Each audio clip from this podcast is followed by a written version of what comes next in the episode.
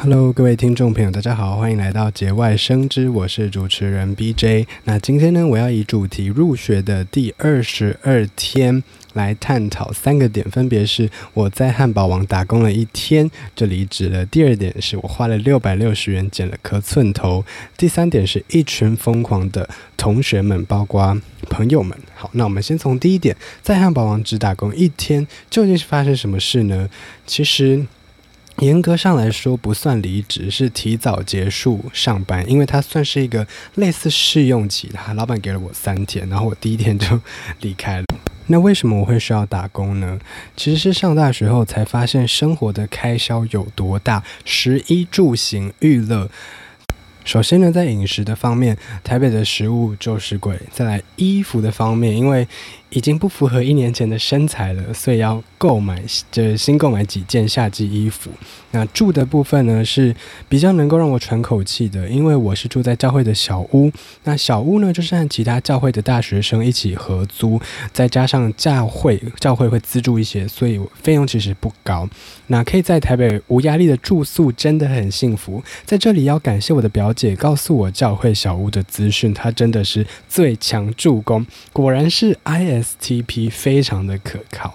好，行，再来是交通的部分，小屋就坐落在学校附近，走路大概二十分钟的距离。那为什么要用走路来计算呢？因为就是就是身材有点走样，所以还是需要运动这样子。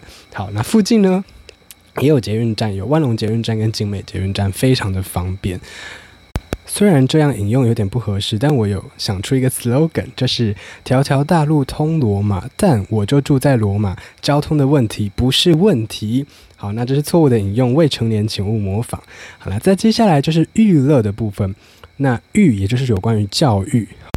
学费呢是打算要申请学贷，为什么是打算呢？因为第一学期我太傻太笨，错过了那个申请的时间，所以就直接缴了六万一块，六万一千块全款给学校，真的是魔法学院。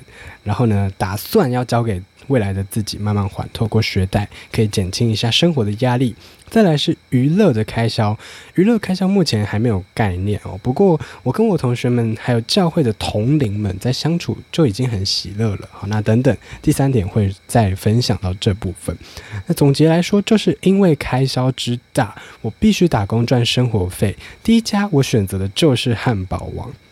因为汉堡王品牌名声响亮，比较不会就是被卖掉之类被诈骗。虽然本质上差不多啦，在第一天出卖了四个小时在汉堡王之后，隔天我就上网查怎么有礼貌的提，怎么有礼貌的提出离职，然后整理出以下的 SOP。第一点呢是打招呼，第二点说明理由，也就是离开的拉力，第三名要表明。认真的表明你不会继续待在这间公司。第四点是感谢公司。第五点表明自己的不舍。那整理好之后呢，我就私讯老板，我要离职。好，那我念给大家听啊。经理及老板您好，我是新来的工读生 BJ，因为刚收到录取某某店的通知，考量到距离的问题，Burger King 这间可能不会。就是不会再继续上班了。非常的感谢同事及经理的帮忙，我学习到很多，也期待以后能有机会到这里打工。有没有？先打招呼，再说明，因为我录取了，这是我离开的拉力。第三名，我很确切的表明我不会在那间公司，因为距离的问题。第四点就是要感谢公司，就是大家的帮忙。第五点就是。表明自己也不舍，希望还有机会到这里打工。那为了不让大家误会我是草莓族，我只有草莓鼻，我要为自己解释离职的原因，最主要有三点。当然，就是以上的那些内容还是就是比较真实，但也可能有掺一些啦。但是最主要原因有以下三点，就真的是一距离考量，因为那间 Burger King 是在新店，其实呃搭公车或捷运还是有一些距离。但是第二点是上班的环境。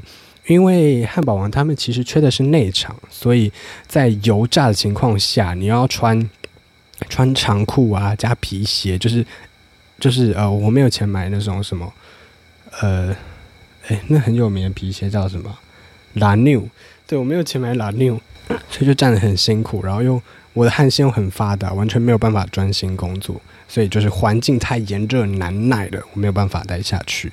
再来第三点是。我不是在餐业上班的料，那呃，我后来到离开了汉堡王之后，就到五十岚上班嘛。然后我才发现自己不是饮的料，结论就是我不适合餐饮业，我不是餐饮业的料。嗯，不过我由衷的佩服各种呃内外场的餐饮人员，这真的很不容易，就是啊满满的 respect 他们。那以上三点就是我离职的原因，很合理吧？但我也从打工的经历中持续学习到很多东西。相信我，打工生涯可以获益良多。除了写成段子来跟大家分享，也能培养抗压性。那呃，那些时间就真的值得了。这个有机会打工的这个经历，我再跟大家分享。好，时间不多，我们速速进入第二点。第二点，我花了六百六十元剪头发。进入大学是新的开始，愚蠢的我就决定从最显而易见的地方开始改变外表。我想了想，整形吗？我都穷到要吃土了，现在整形也需要一段时间恢复啊，CP 值极低，不好不好。穿搭吗？啊，夏天也就只能穿那几件啊。现在又全球暖化，整个只剩下冬天跟夏天，已经没有秋天什么的。好，所以也没有人在关注我，再加上没有人关注我，所以。之后呢，我就想想想，我想不开，然后我就想到，哎，还是我来换个发型好了。于是呢，我就到了万如发型店，然后跟跟设计师指了指我留长的头发，就那种鬓角超厚超炸，然后头发又长又厚，就显得头大身体小，就像一根贡丸插在竹签上一样。那个发型简直像 Y2K 时代的风流款式，out of fashion。设计师就问我说：“你想要怎么剪？”然后我就跟设计师说：“呃，我没有特别的想法，你比较专业，交给你设计好了。”然后他就告诉我可以剪怎么样的发型，但必须先在剪那个发型之前要修短个五六回，也就是大概半年，让头发的厚度定型，才能够长出那种类型。于是那天我就花了六百六十元学到要跟发理发师说，旁边后面推，上面稍微打薄，刘海小修。嗯，其实我觉得也不完全是浪费钱了，至少学习到要先问周遭改造成功人的经验，再来行动会比较好。而且在经过发型师的建议之后，我才发现原来不是留长头发就能够直接打造发型。就不是像石雕那样，而是它会有个过渡期，需要经过很多次的修剪，才能有更多发挥的空间。这是我花了六百六十元学到的教训，只能说这个钟点费蛮贵的，完全就是智商税。希望可以给你们一些借鉴，把我当做反面的经典，一个反面的范本。那生活都不要这么多节外生枝，就是要听节外生枝的 podcast 吧。再来第三点，这是一群疯狂的同学们。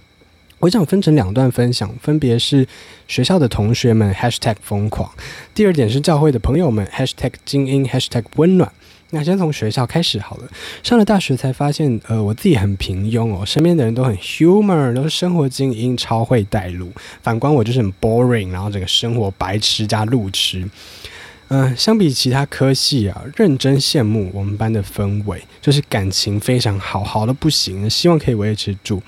嗯、比如说在上个礼拜三晚上，有些人七点下课就相约到西门町逛街，逛到十一点再到 KTV 唱歌，直接唱到早上六点，接续早八的必修英文课。超猛！I don't get it。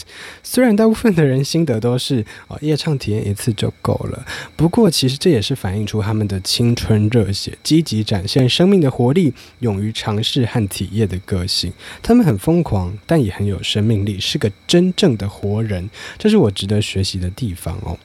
那虽然那天夜唱很想参加，不过我是打工仔，没有空。好，回到主轴，回到主轴。我觉得认真觉得我同学们都很顶，又顶又好，顶好啊！期望在接下来的四年可以持续更新我们相处间的趣事。毕竟大家都是我录制 podcast 的素材，要分裂等毕业之后再说吧。接下来最后一部分就是，呃，分享完学校同学，再分享教会的朋友们。呃，前面提到我是住在教会的小屋哦，和其他五位同伴们一起住一户的公寓，大家会一起吃晚餐、宵夜，偶尔聊聊天、打 game。他们的年纪其实都比我大，从大二到硕一都有。但不过莫名的，他们的体力都比我好很多，脑袋里也很有东西。呃，我的室友们都是高学历哦，他们只有台师大跟政大而已。他们除了在自己的课内表现优异，课余也有很多的活动，像是玩桌游、带教呃师班的教会的活动，还有打球。那印象最深刻就是其中一位室友在聚会结束后，他就会一揪人打球，他口头禅就是打球啊打球啊。我现在我现在就在他隔壁床录音。我现在因为那个下雨的关系，我借他们房间录音，超 nice。好。但他们这真的是高 IQ 也也高 EQ 啦，每个人都能够正确的表达自己的情绪，有同理心，很关心周遭的人。我刚到才第二个礼拜，几乎每天都会跟室友们一起吃晚餐、团购宵夜。那我们教会的高级班，呃，还有团契的人都是很正向的互动哦，甚至上礼拜四晚上才跟团契学长姐一起就是。半夜上猫空喝茶聊天赏月，非常的惬意。那最后 summary 呢，就是来到台北的这二十二加七天，我提早呃开学前一个礼拜搬来，就是觉得非常的充实哦。不管是打工、家庭、学校生活、小屋、日常、教会团契，还有太多太多可以分享的了。希望借由的我的眼睛 input 生活中的美好，在经过一段时间的咀嚼过后，尽速 output 出来，然后不要爱拖更。我是节外生枝，我们下次再见，拜拜。